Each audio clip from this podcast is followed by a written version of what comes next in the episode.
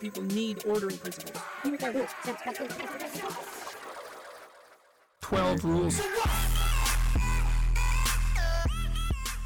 Hello, welcome to 12 Rules for What. My name is Sam. As ever, I'm joined by Alex. and we are extremely happy to be here with the very long overdue guest, Shane Burley, who is the author of two books about anti fascism. Actually, it's suggested somewhere in the text that he's the author of three books about anti fascism, but I know two of them. The one we're talking about today is Why We Fight, essays on fascism, resistance, and surviving the apocalypse, which is out now in the UK and I think for AK Press and has been out in America for some time. And back in 2017, he also wrote Fascism Today, What It Is and How to Fight It. How to End It, sorry, which is also out from AK Press. He's written from uh, A- AB- NBC News, Jacobin, The Baffler, Al Jazeera, and uh, a bunch of other places, including this one here I can't pronounce, which I think is called Protean. So the first thing I wanted to ask you is just to introduce yourself, kind of beyond this slightly formal academic bio that I just given. What would you say to listeners about yourself that goes beyond this kind of, yeah, this kind of formal setup that tells us something about what it is you're trying to do? Although I imagine that your name is familiar to the majority of people who are listening. You know, that's so interesting. No one's ever asked me to describe myself beyond the bio. Um, so I, I don't know who I am. I've been lost in my professional life. Um, um, well, I guess I, I'm based out here in Portland, um, both a writer involved in social movements for years and years, um, and started being concerned about the far right um, before the large wave of the alt right. So probably about 2010, 2011, uh, when Richard Spencer and other people started to appear on the scene. Um, and sort of started writing and chronicling that. Um, and then I just kind of picked up the wave when it came. Um, but also part of mutual aid movements, labor, uh, solidarity networks, and housing movements. Um, and so the new book is thinking about both those things together, um, kind of a sense of the apocalypse, um, a sense of depression, the kind of a, a, cultural malaise, but also why I am not depressed about it um, amidst the kind of ongoing crisis that will only probably get more severe in the coming years. You're not depressed. I, I'm less depressed. I, I am less depressed than common sense would dictate I should be. It's very interesting. It's a very interesting kind of part of a bio that you are, on average, less depressed than perhaps you ought to be. It's a very good character trait. I uh, wish I also had that. So, both the books are obviously about fascism. You paint fascism very broadly, and I'm not going to kind of take you to task for this. Um, in the book we just wrote, we uh, say that fascism has been fundamentally kind of misidentified as for the wrong um, thing, and yet you know neither of us are academics. Yes, fascism is a slur, but also slurs sometimes are quite useful. So I think this is the way in which I understand your use of the word fascism. But give us a sense of what it is you're describing when you use that term. Yeah, I, this this is it's interesting how this I expected to get taken to task by people when the book, first book came out, um, and I was not, and um, I always thought that was surprising because I do use an incredibly broad definition. The only remember I think it was Arun Gupta. We were having a party after my first book event. Was like, you know, your definition of fascism. You're just talking about reactionaries, and I was like, exactly. I'm saying that all reactionaries are fascists. And he's like, "What? That's that's fucking wild. What? What? You know, that's way too broad." Um, but what I'm actually saying is that the what I would actually consider the pure correct right wing position is embodied by a fascist politic, and it's one that I think is trans-historical to a point, meaning that fascism is the modern incarnation of a deeper philosophical impulse um, that makes up the right. And so when we call it fascism, we're actually talking about a uniquely modern phenomenon that's that's kind of at war with the Enlightenment values, which do mean lead towards the left, right? Even if we're talking about like Beltway conservatives, they're obviously very right wing, but when we're talking about in a broader sense, they're not necessarily against the basic fundamental. Well, it's debatable, but they, they at least they publicly argue themselves not to be, you know, enemies of the fundamental principles of democracy, or at least like legal equalities or something like that. So fascists fascists take the implicit inequality and make it explicit, and so it's a much more broad category. I talk about centralized identity and inequality as tent poles, but then we can also add in like a revolutionary character uh, an essentialization of violence. There's a few other kind of principles that I think make up the whole picture. But what's really important about this is that we can't reduce fascism to some of the principles by which it is usually reduced to. So, authoritarianism on the one hand, there's all types of authoritarians, and authoritarians come in a whole number of packages. Uh, so, it's it, I think that's not a good baseline totalitarianism, on the other hand, is something that I don't know if is even uh, functionally possible in the way that people use it. So I don't think that's a really good marker. Um, you know, fascist governments were primitive states. They were not. They were nothing compared to like the U.S. government. Uh, take something like Nazi Germany simply was not capable of the kinds of things that like the US CIA was capable of. So it's hard to actually say, well, that's the totalitarian government compared to what? Compared to modern like Western democracies or imperial nations. Um, so that's not a good marker.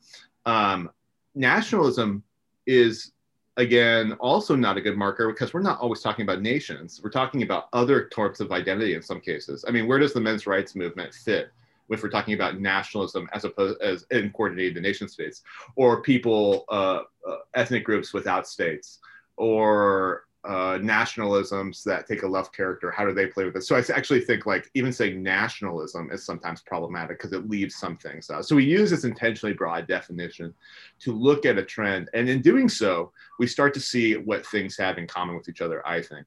So what for example does um, the men's rights movement, the alt right, have in common with paleoconservatism, have in common with Ulster loyalists in Northern Ireland, have in common with uh, the BJP in India have in common with Bolsonaro elements of Bolsonaro's movement? Are is there a commonality there? And if there is a commonality, then we're actually talking about something much more uh, complicated and persistent um, and I think it actually helps to define our politics in the inverse for that. This is runs directly counter to a number of people. So Dave Renton did another blurb for your book, right? I don't think he would agree with me on this. I interviewed David very recently. We didn't talk about this. We we talked about things we agree with, but um, I'm assuming, uh, given like his writings, and his discussion on post-fascism, um, and his dislike of like uh, Roger Griffin and other people, um, he probably would disagree on those sorts of points. It's totally fair disagreement. But I am a little bit more swayed by the Roger Griffin type new consensus approach with that really broad uh, ideational definition of fascism. Yeah, I think overall in that kind of uh, debate, I do also side more with David Renton and what I see as that kind of you know, um, yeah material kind of grounding. But I do think there's a space for Roger Griffin. I also think it's an absolutely baller move on the part of Roger Griffin in the 1990s to be like, this is the new consensus. Uh, the, the, book that I've written, it is the only one. I think he was correct. Um, yeah, but you know, yeah. there, there there is I think room for both in a way. Like um, you know, like I just uh, I just got a quote from Renton for an article I'm doing on the Israeli far right, and his point that he writes about about the mobilization of the far right to the center right, basically the ability to to mobile, move the, the center right to the far right. It's particularly true in Israel, um, where you know uh, far right wing parties are able to move Likud uh, by basically forcing coalition governments, but also moving the public. That being said, those far right parties are so clearly within the new consensus definition of fascism that it's so undebatable. So the process, I think, is described well by Renton. The definitional character, though, I think is uh, taken up by George Mosse and, and Roger Griffin and others. And it actually characterizes the kind of ethnic politics of Shas or Israel Beiteinu or something like that. I mean, I think I think now in this moment specifically after Trump and after all that's happened, and with the kind of breaking down between the the non-fascist conservative wing and the fascist part of the right, we, we're starting, to see things kind of merge together and get all very indistinct and uh, uh, kind of unclear. I think I think the kind of a broader definition is probably more applicable in this moment. I, you know, I think what what Renton and others are doing is actually centering violence and revolution, like open revolution, as the deciding factor in a fascist movement. Um, and there's a reason to do this. A lot of people do this, um, and I explicitly don't do this because there are fascist movements that I think are unquestionably fascist that are so metapolitical that they could never even engage in the kind of discourse that those folks are defining as fascism. So, you know, if we look at like the pre 2014, pre 2015 alt right that was, you know, basically having conferences and trying to influence like art and things like that, it was clearly a fascist movement. There's no, really no question about it. But they weren't capable or even publicly advocating or probably even internally advocating for the kind of violence that you associate with a fascist movement. Instead, they're like a cultural movement. So how do you rope those people in when you use uh, public displays of violence or you know, uh, the, the, being supra democratic or something. I mean, uh, being exceptionally anti-democratic or something like that. How could you actually rope them in? And so I think it's easier to actually think of it in ideational terms, basically to think about it as ideologies, and to think about the other practical politics as strategic. You you you just you mentioned that you you started following fascism far right movements kind of quite early on in the kind of cycle of the alt right. Um, what what point did you did you feel that people started to take an interest um, in in this as a problem? Was it with the the rise of Trump specifically, or was it uh, an earlier point than that? It was it was actually an earlier point. It was slightly earlier. Um, it was with hashtag cuckservative that trended really big, and that came out of um, the right stuff and the Daily Shoah podcast networks in the U.S. So this was uh, at the time let's say 2014, the alt right had a, a, peak and a trough. It kind of had come and it was starting to go. And Richard Spencer was rebranding himself using identitarian language, like Bloc Identitaire and stuff, and and was not using the term alternative right anymore, really. But then the second generation, like alt right 2.0, picked up on the alt right language, were using it, and they started to merge with Spencer, and they were pushing like trolling and and hashtags and things as like the new methodology of the alt right. Um, and so hashtag cuckservative came, and that was a really big deal. That got a bunch of news stories. Directly after that, they trended hashtag what is alt right and hashtag alt right, and so that was actually really where the where it wasn't alt right, it was alternative right. The term alt right probably wouldn't have been very heavily used. So that's about 2015 before Trump. So those people were doing podcasts about the Trump phenomenon that were already getting attention. So it was slightly before that. That being said, I mean, I remember pitching an article in 2014 to a publication who will remain nameless, but they were like, Shane, none of these people will ever be a threat to anyone. they are totally meaningless. Go focus on the police or something. Um, and so, yeah, I mean, like people had no conception of this. Now, I mean, uh, to say people had no conception of it is almost to give them a pass there was a complete and total consensus that this would never ever happen you know like that that that we were so beyond the capacity to have a, a far right wing breakdown of the system that it was it was more than navel gazing to even discuss it. It was like ide- ideological chicanery or something. Like it was like so yeah no people did not take this seriously whatsoever. You mentioned that the response of the publication was to say go and write about the police. And I wanted to kind of ask you about whether or not you think that the term fascism can include things that are uh, within, um, operate inside a broadly liberal order. Natasha Lennard, in the introduction to your book, uses a term also that I wanted to kind of ask about, which is racial capitalism. This is a very interesting term because capitalism has been racial from the beginning. But I was also kind of wondering, what do you make of this term, and what do you think is the connection of this term to fascism? Is it a way? Is fascism a way of describing the racist, authoritarian impulses that exist within liberal society? How do you see these two things as being related? You know, I, I have been thinking about Israel a lot because I've been writing about Israel. And I'm sitting with this stack of books on this the Israeli right next to me, and one one of the one of the points that's made is that the current problem in Israel is sort of the triumph of revisionist Zionism, which was not necessarily a fascist movement itself, but it had a fascist wing, which is it was basically uh, attached to because of the ideological nationalism, the ethnic politics, all sorts of things. You could not do without the fascist wing. It was always implicit to it. But then I think a, a, um, uh, uh, an even deeper argument would be made that you really can't have an ethnic politics that's ever a democracy. It's simply not a democratic notion. Uh, ethnostates, even of the most leftist variety, with you know the IRA or something like that, like there's really no way of developing a liberatory movement that can really bear this out. And instead, actually, it creates a situation in which the logical conclusion of the social trajectory is on the right. So um, there's a number of writers that would talk about like the why labor Zionism gave way to revisionist Zionism because they capitulated with ethnic politics from the beginning. They they talked about class. They were a class movement, but they gave in to ethnic politics.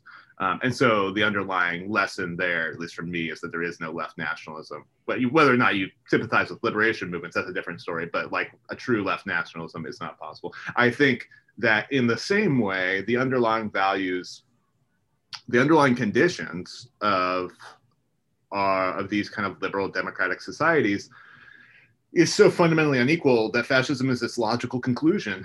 There's really no way to um, build a complex set of identities on racial inequality, to build up economic systems on colonialism, exploitation, and slavery, and not have that be the underlying logic of the system.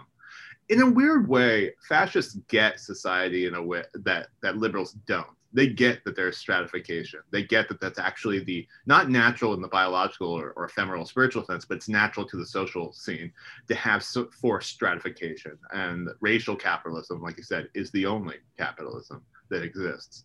Um, it's almost like we don't need the racial part in that phrase because the capitalism does it just fine. Um, and so, what fascist movies do is they take the implicit and make it explicit. I, I I'm blanking on who it was. Maybe it was uh, Foucault that said that fascism is basically colonialism turned back on. It's, on uh, a, who was it? Césaire. Césaire, yeah. Right. Um, turned back on the European mainland. So it is the implicit underlying uh, structures of the capitalist economy and the modern nation state system then turned back on itself. It's it's actually the full realization of what the underlying contradictions are. Um, so I, I think that this gets back to if there's a revolutionary component to anti-fascism or if it's just about fixing the errors that occur like the, there, there's only one option to really confront fascist insurgency which is to take to task the very foundations of these societies um, and uproot them um, and uproot those problems. And that's not an easy that's not an easy thing because there's no actual example of this happening in history. We do not have a revolution like none other. We actually have a history of revolutions like all others, uh, which have failed to lead, to uh, meet full revolutionary um, and utopian goals. Instead, they just kind of capitulate and hope for something better. But that's one of the problems here is that we have a long legacy of failed attempts at full liberation, and instead maintain these hierarchies. And so that's the fundamental, I think um, cooperation that happens between liberal society and fascism. So I have two questions, and not quite sure which one to ask first. So the first one I think is about something else that liberals are really not very good at dealing with in politics, which is apocalypticism. You mentioned uh, Fromm, uh, who is, of course, not a fascist in any sense at all, um, who has a kind of strain of apocalypticism in his thought, and you know there's also mentions of uh, Benjamin, uh, Walter Benjamin, uh, who of course has a kind of apocalypticism of his own, and perhaps you could say the same for other members of the the Frankfurt School. So the question is like, what is the proper political use of apocalypticism? What use could this idea be put to, and how can we kind of wrestle it back from fascism? Could it be used by the left? Could it be wielded by the left? Well, yeah, I mean, so the right uses apocalypticism because they are correct, because this is an apocalypse, um, and we are living in an absolute crisis. This is one of the realities of it. This this sort of compulsive hopefulness that you get from the liberal left is one based on a faith in the system of reforms, one which is absolutely incapable of dealing with ecological and economic and social crisis, right? There's absolutely no way that you can stop the wave of mass killings with gun control measures. There's no way you can stop the wave of police murders by creating, you know, citizen review boards. There's no way you're going to stop um, like the massive, the absolute staggering devastation that uh, that um, climate change is going to bring you know by by having like you know hybrid cars or something don't get me wrong i, I drive a hybrid car please recycle that's great oh why not um, but the reality is that these are really serious problems and ones that whose um, a lot of the nightmares that are coming are completely without the ability to even stall into a degree so people know that people live in the real world. I think that there is a uh, this is a common feature to modern society. Lots of writers, unfortunately, mostly right wing writers, talk about this underlying anxiety and tension that people have. People do know that, for example, like American society, uh, whose consumption is built on the ill-gotten gains of imperialism, is unsustainable that there's really no way to keep a lot of these systems going and even though like we're facing you know staggering inequality in the us there's still like a global kind of stratification um, involved. And so I, I, think that these tensions are very, very present in people's lives. Um, and you see them in a lot of the ways that people are, are starting to build out that, that participate in crisis. So, for example, um, around the economic crisis, 2007, 2008, you basically had people confronting falling real wages by taking out loans they could never pay back, buying multiple houses, basically living um, in the now in a way that negates the future because there is no guaranteed future. And there's a, there's a lot of kind of examples of this that are kind of accelerating. So can can the left use apocalypticism? I mean, for one, I think it has to because the left a good left has a real vision for how to solve problems. And to do that, you have to live in the real world. And to not look at a potential apocalypse or a living apocalypse is to not live in a world where you can develop solutions to real problems. I mean, that, that's just the bottom line. Like, if you think that cap and trade is going to do anything other than slow things by a millisecond, then you're not going to provide anything to the working class. Um, but you know, I think in a lot of ways, the U. This is it, it's easier for me to talk about the U.S. and its kind of Protestant traditions than it is for me to talk about other places, though it's reflected in other countries as well. But there is this kind of uh, millennial millennial I'm, I, I am just a, a, bumble of words, but there is this kind of millennialist tradition, millenarian tradition of uh, apocalyptic thinking, of waiting for the apocalypse to come um, as if it could come at any moment. And this has dotted the American landscape. It has an effect on the politics, and it's especially had effect on the politics since the 1950s um, what I talk about in the book, The Paranoid Style of American Politics.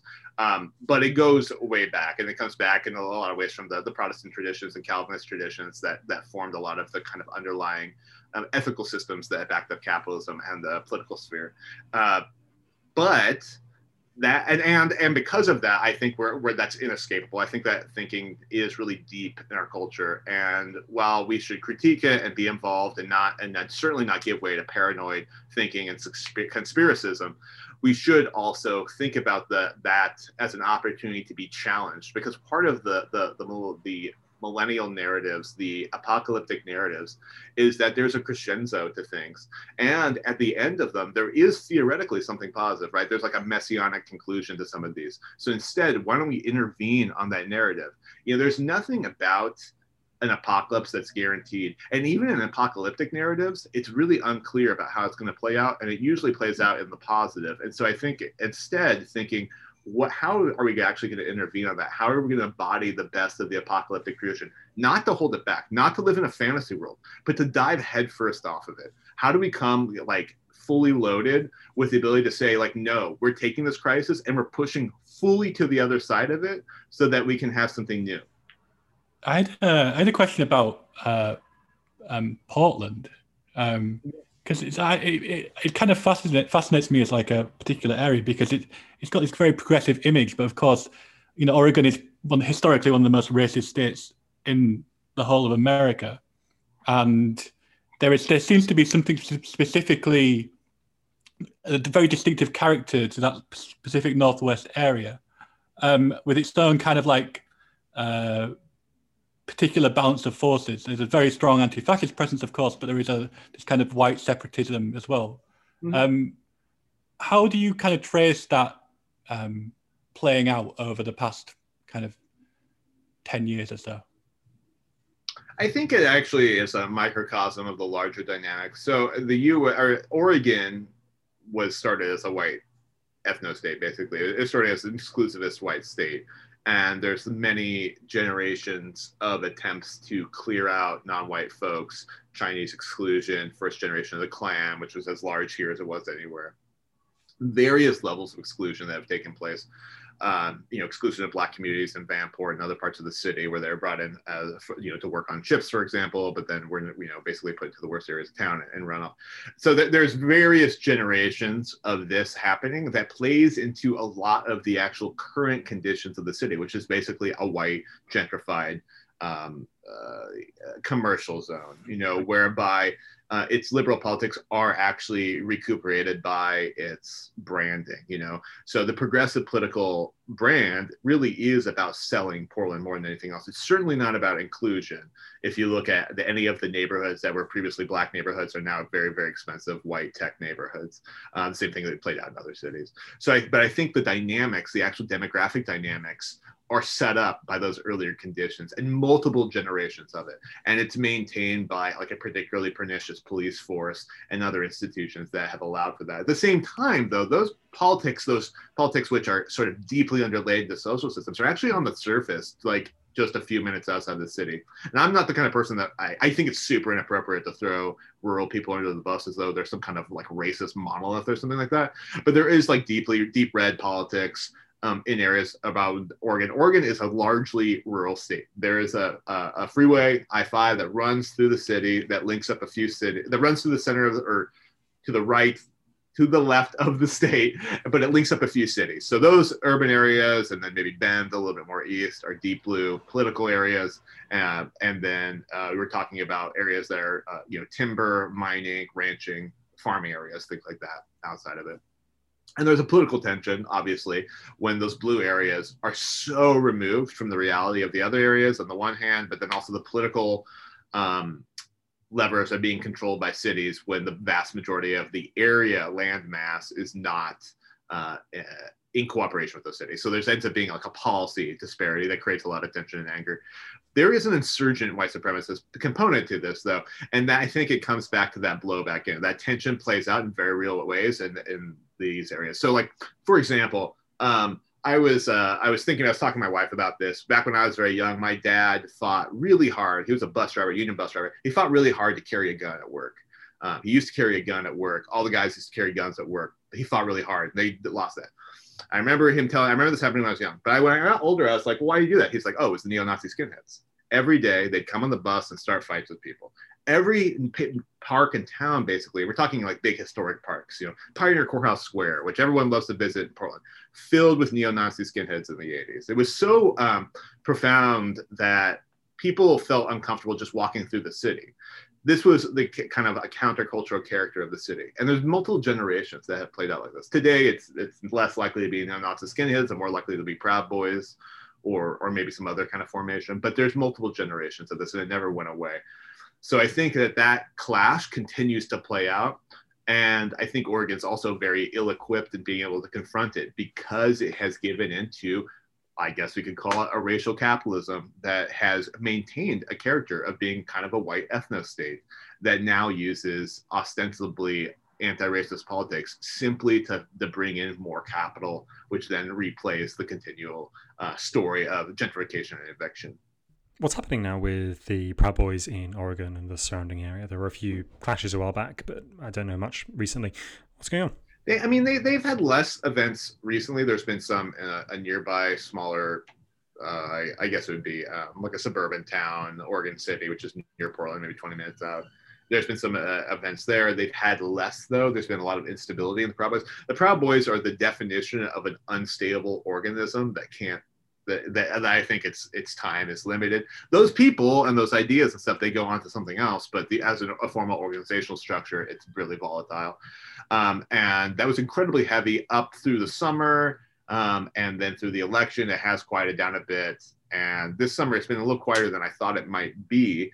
Um, but yeah, that those rallies, those events and stuff continue to happen. They have to find flashpoints though. Either it's responding to what they call Antifa, which is usually not Antifa, or it's it's fighting about masks or demasking vaccines, or it's about um, you know the the election being trolled, cho- stolen from Trump, you know by pedophile Satanists or something. So like it has to have a catalyst, um, and I think maybe they're just not taking the bait as much.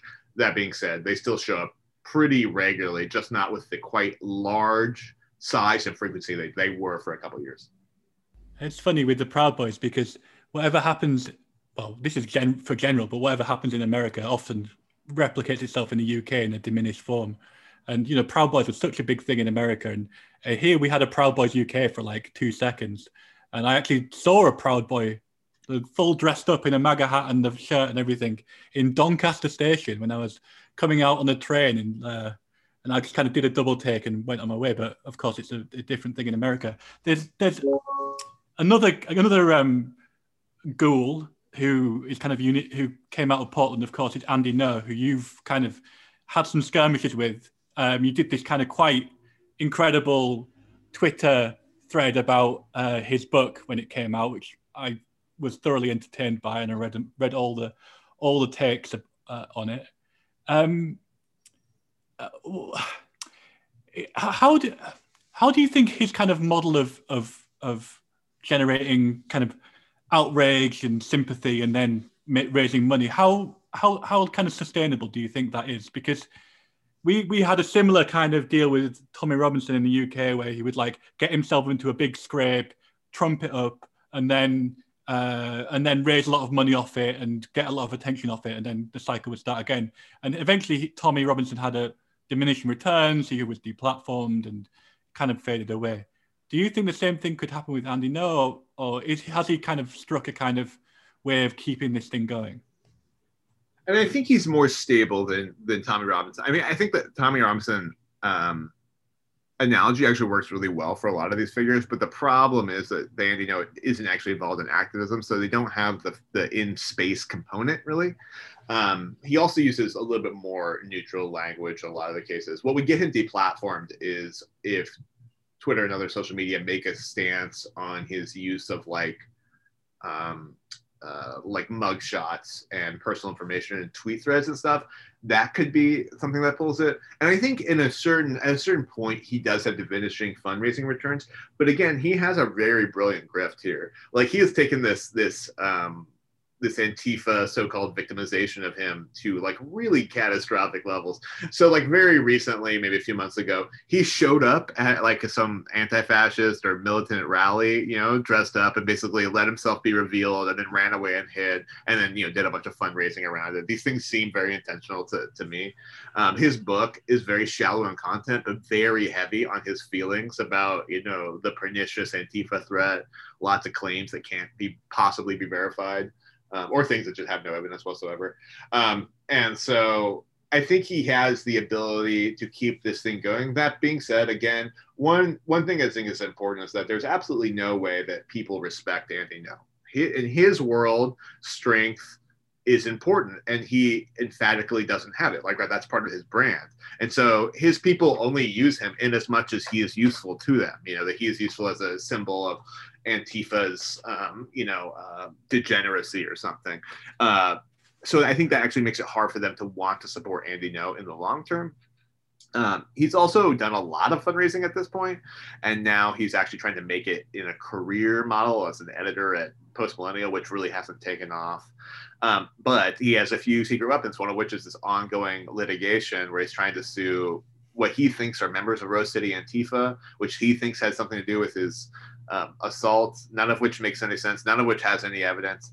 Um, and that I think actually has a lot more benefits for Andy Ngo than the actual financial components of the lawsuit itself. I think it just allows it to stay in the media cycle. So I think he can keep it going for a while. Um, but unless he kind of changes his tricks, he's not going to be there. And I think like the, the the far right grifters that have done this well have created an, enough of an enduring brand that they have been past their single issues, and you know has yet to do that. Um, but that doesn't stop him being, from being incredible dangerous. Even if he's only has another year or two in him, it's it's it's shocking the level of damage that one person can actually cause, um, and the way that he's helped perpetuate conspiracy theories and Antifa blaming has caused real, real violence. The, the thing about Antifa specifically is it, it, I, I, did after your tweets, I did have a read of the book, and at least a little bit of it. And the, the, the kind of conspiracy he's indulging indulging with Antifa is kind of wild. The way that kind of everything, uh, kind of to the left of liberalism, is all Antifa. Um, you know, the Black Lives protest, all Antifa. Any kind of radical social center that's you know been around for decades or years and years is an Antifa hub and all this kind of stuff um, it just kind of makes me think that that's also another reason why he's not taken so seriously. Um, and I, he did seem to have that moment when he got milkshaked when people like Jake Tapper were coming out, and I think that's definitely that's definitely stopped now. Yeah, yeah. I mean, I think his he has been so cooperative with the far right. He's been so blaming of victims of violence that I think it's at this point it's hard to it's hard. What was happening was that he was being treated as an unpopular journalist, which he's not. Like he's a political activist. Uh, whether or not he's involved in in-person activism doesn't really matter. He's involved as an agitator. He doesn't really do reporting. Um, like I, I saw no reporting on Antifa. I've yet to find an article that would qualify as reporting. Like you know, like I often do opinion reporting, but I still do the normal reporting stuff, like fact check stuff, have interviews, have uh, countering opinions, just like the normal reporter stuff. He does not do that, and so uh, it's really hard to actually rope him in there. And so I think when people have started to acknowledge that what he's doing is a political performance, that has no component of journalism. So you're not defending journalists or journalism by defending it. You know, at this point, you're just defend doing exactly what he wants, which is participating in this performance. I remember Tommy Robinson had a slogan, a T-shirt, which just had the slogan on "Imprisoned for Journalism," which I thought was a. I remember slogan. that. What a brilliant slogan! I really want one. I think it's so good. I think we should take it from him because, like, you know, when he would go after like my book events or like my articles, I would just repost, be like, "Anti-free speech advocate Andy." No, I mean, just do the same thing. You know, um, if he wants to play it like that, then why not? Just use his terms against him because that's what he does. Like, you know, when it comes to anyone on the left speaking or having any kind of platform, he will do whatever he possibly can to, to shut that down. It's such a charade. Perhaps this thing we're talking about with Andy Ngo is the key to a rather cryptic remark that you make in the book, and I've been kind of fascinated by ever since I read it. Um, the dominant feature of the far right in the Trump era is not the uniformity of ideology or even the proposed extremism of the platform, but its commitment commitment to the propaganda of the attack. This is the kind of writing people do when they've just read a lot of Benjamin, and I, I fully support it. Um, I want to write like this, but what does it mean? Uh, what is the propaganda of the attack, and why is it the unifying or dominant feature of the far right in the Trump era? Yeah, I think it's in a way it's kind of the Sorelian attack on bourgeois normalities, and like what does what does violence provide us? Because what, what violence does is it has a very strong, I think, metapolitical narrative to it. So on the one hand, violence is the reification of true Americanness. So if we think about, you know, I was thinking about Postone a little bit when, because I was writing about Postone in a different essay in the same book. Um, but there's a certain bifurcation in the commodity form by where people are able to sort of see what they call productive labor, you know, producers, craftsmen, farmers, things like that.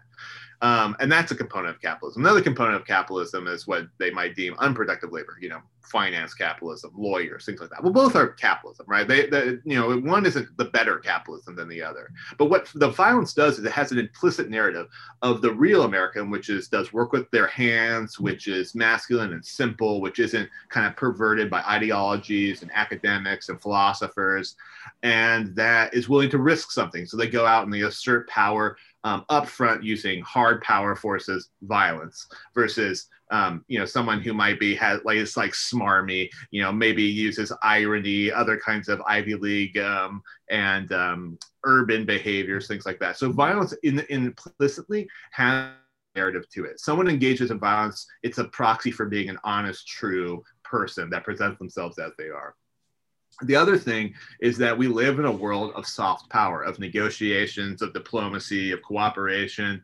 And all of those things have gotten us to what? You can't pay your fucking rent? Like, what does cooperation, diplomacy get me when I can't pay for health insurance? And so, in a way, it's the, the, the politics of the violence is a rejection of the soft power world that somehow collaboration in that way gets us anywhere.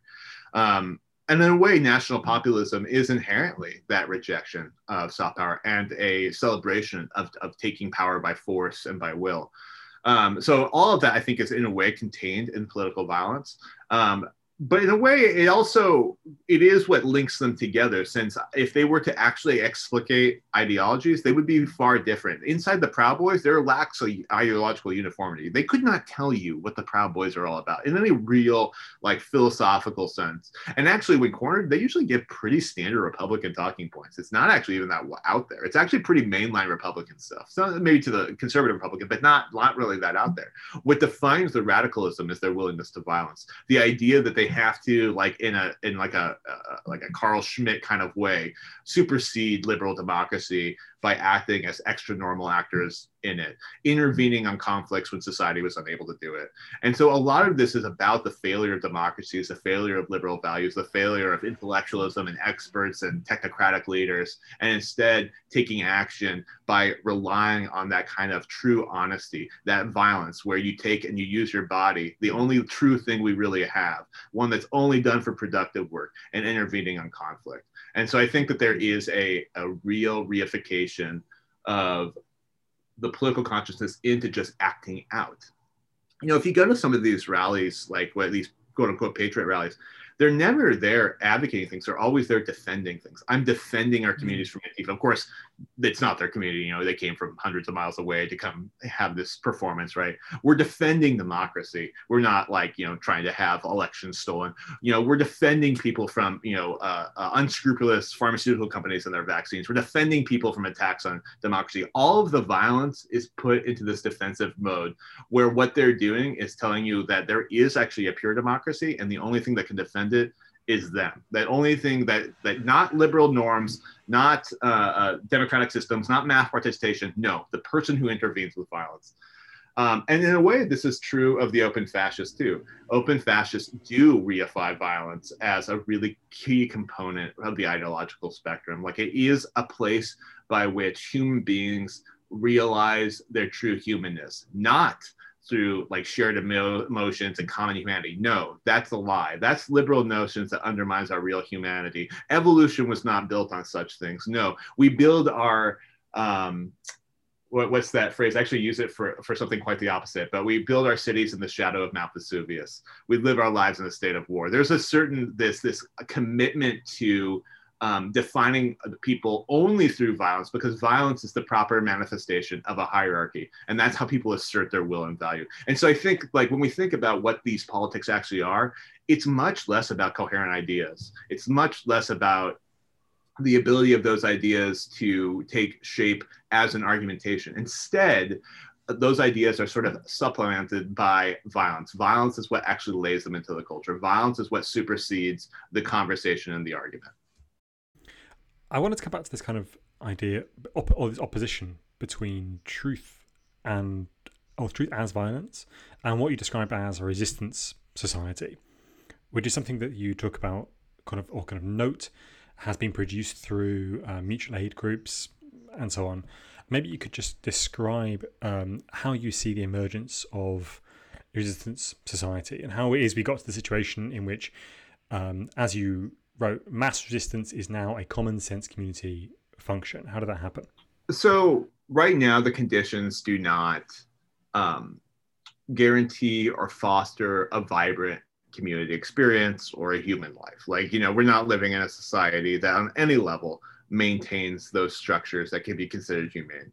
So the actual act of survival is an act of resistance at this point because to actually get there requires breaking the fundamental rules of the society you know, I was there's a sort of um, I think it's CrimethInc that actually put this out, and I kind of thought it was good. Was that the the largest form of expropriation at work is stealing, stealing work, stealing time, stealing objects from work, stealing money from work. In a way, those things are done so that people can live a vibrant life. They have to break the law so they can even live, right? So that their life can have meaning and value and have the things that they need to be able to express themselves and that kind of thing.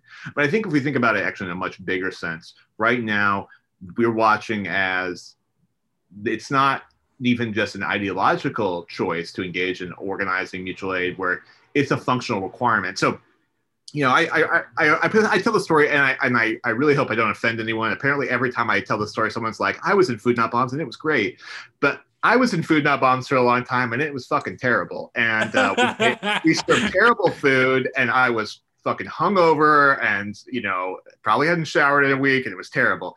And the reality was is that the soup kitchen that we talked down about all the time down the street did it much better than we did. You know we had great politics and we, we you know we radicalized people. We did all that stuff. But on the basic human support function we were not very dependable and good. Some groups have done better than others. But in general even the best mutual aid group um, in a lot of cases didn't do that good. Now there are good examples of really great mutual aid groups. So like you know the Black Panther Party programs or um, Survival Pending Revolution programs. Those were real dependable programs, but a lot of radical programs weren't. Um, but what's happening now is that state functions in NGOs, other things, are actually incapable. They don't just provide bad services. They don't just bring them in with a tinge of condescension and, and, and humiliation and exploitation. They don't even do it with those caveats well any longer. And we saw it really clearly um, during the, the coronavirus pandemic. And we saw that mutual aid groups formed uh, sometimes spontaneously, other times they formed out of really long standing organizing networks. But the reality was that they formed with the capacity to help people because people absolutely needed it and then those evolved and those were there when the protest started, and they supported the protest. The protest couldn't continued on for days and days and days without those mutual aid networks of support. And then those ones had grown even further, so they went and supported people who were being affected by the forest fires. And this is actually has changed the very fabric, I think, of social relationships. I know in the US, but I think worldwide, that there is an increasing direction towards that collaboration as being the foundations for how we survive problems and how we build friendships and community and relationships. They're being founded on what used to be seen, seen as extra normal organizing, something you might do in the extra or something someone a part of a radical subculture would do. And to do that, is to actually engage in sort of a dual power project. What's happening now is that the basic methods of survival are also the methods by which you literally overthrow a society by, by creating something new in the shell of its dying kind of carcass. And so that is, in a way, a realization of the dialectic that actually is something forming that can take on something else. And so I think when a resistance society now is a combination of two things it's the material conditions what we're seeing you know material deprivation and the collapse of nation states and, and the volatility of the economy. And at the same time, we're seeing ideas floating around. There is uh, ideology and, and, idealism in it. And those things sort of uh, dictate the direction. And that's what I talk about in the book is that there is a choice between uh, like socialism and barbarism. There is actually a choice between living and dying. You know, um, the same conditions that bring about revolutionary movements that really do change things also bring about fascist movements, bring instability and crisis. There's no reason to believe that someone looks at, at deprivation and crisis and assumes, great, I am now going to abolish capitalism. That is not necessarily the logical conclusion. In fact, uh, if I mean, studies really do show that when people actually see failure after failure in their life, they are less likely to challenge those social systems. And so I think it's important to intervene in an ideological way, but the conditions have to be there. And those things are starting to unite. And so I think now this is why, in a way, the apocalypticism is useful because we have to live in the real world. We have the radicalization of conditions. I think um, uh, Paxton call these uh, mobilizing passions. But now we have to actually involve ourselves in them. We can't just say, oh, how terrible. No, we have to say, no, now we have to come in and do something. Now we actually can come and do something. And that's not to celebrate collapse. We really shouldn't. That's a lot of pain there. But we should also live in the real world that when there is nothing there, we're free to build whatever we want. And that is a, a kind of opportunity that has not always historically been there.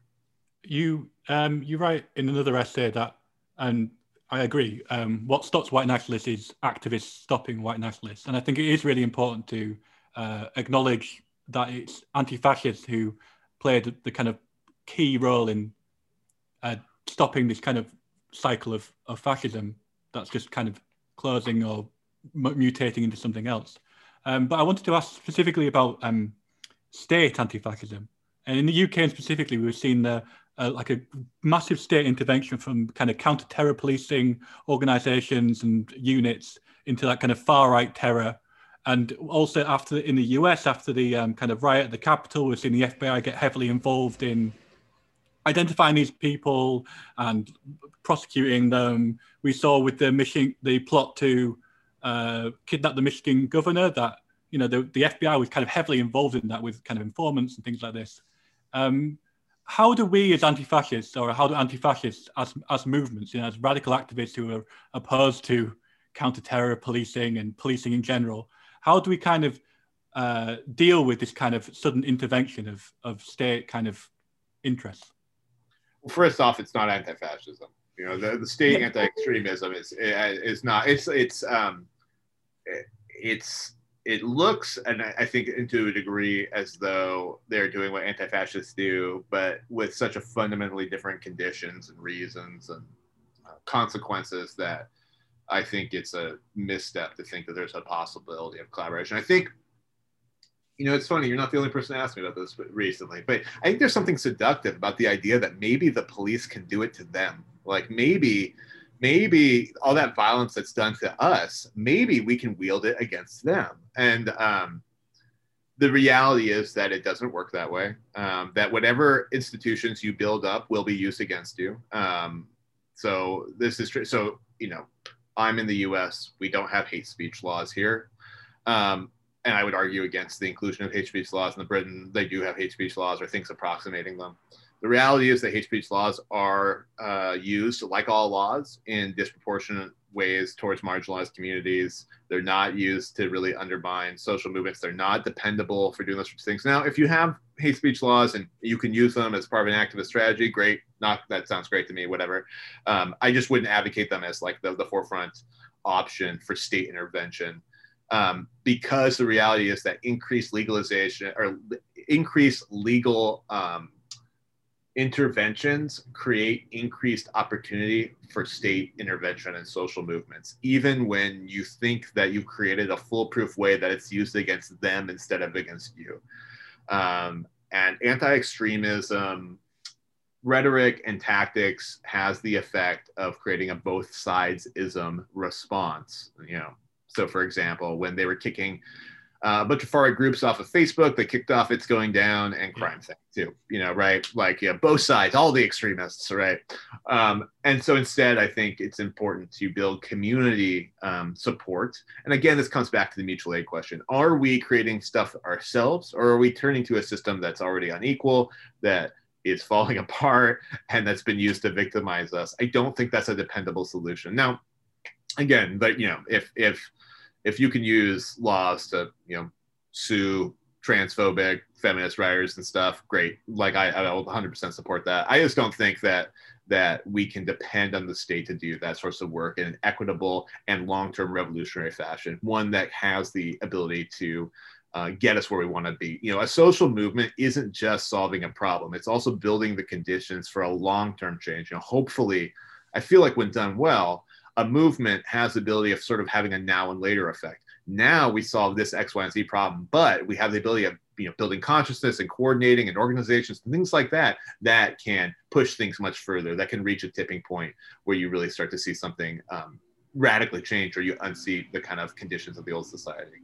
So I, I think we should participate and focus our energy on that that being said, there are some things in the counter-terror or counter-extremism, counterterrorism world that I actually think are worth kind of looking at. You know, a lot of those people I talk to actually aren't looking at legal interventions or law enforcement. They're looking at things like how do I create like Holocaust education in schools? I think those things are good. I think, you know, like creating like programs for kids in areas that can be targeted by like, you know, neo-Nazi gangs, that's good. You know, like a lot of those programs I think are good. And I think those are the kinds of things we can participate in on a non-state level, you know, building really strong communities. Because the reality is that strong community is not as likely to follow those sorts of things. You know, when you have a strong union workplaces where people are able to like support their families and, and build supportive relationships, then they're not looking for these sort of ecstatic, violent relationships. And I think that's also a really important intervention.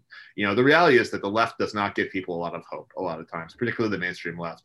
And so we have to actually offer something. We have to show some some actual results. You know, one of the things about violence, like that kind of violence you see at a Proud Boy rally, is that it feels like you've accomplished something. Oh wow, I stopped, I saved somebody, I hit that guy. It felt really strong. It was really powerful kinetic emotion.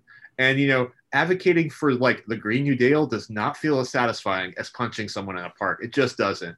So we need to, I think, have a left that's willing to risk something and win something, and that's also a piece of the anti-fascism.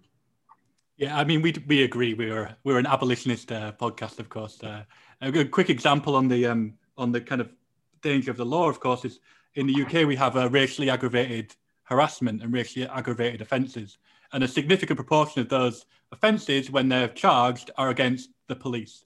Um, so not against the police, are the police are the victims of the of the racially aggravated harassment. So a law written to protect minor- racial minorities is then turned to uh, further um, further uh, uh, victimize those minorities um, as well. So yeah. Yeah, absolutely. Yeah, and I think and asking the anti-fascists whether the police can ever really be on their side. I mean, at these rallies where there's an anti-fascist contingent and a far right contingent. It's not the far right people that are going to be attacked by the cops. It's just not. I mean, that's just like the being real about how this stuff plays out. I have one final question, which is to go back to something we talked about earlier and ask what is the best in apocalypticism? This is a phrase you used earlier. Uh, I think it's a really kind of interesting phrase to think about uh, how we respond to the climate crisis and all the kind of the things that are going to come out of that. Um, Otherwise, I'm going to suggest that the thing that I guess we could draw from this conversation is, you know, please recycle. yeah.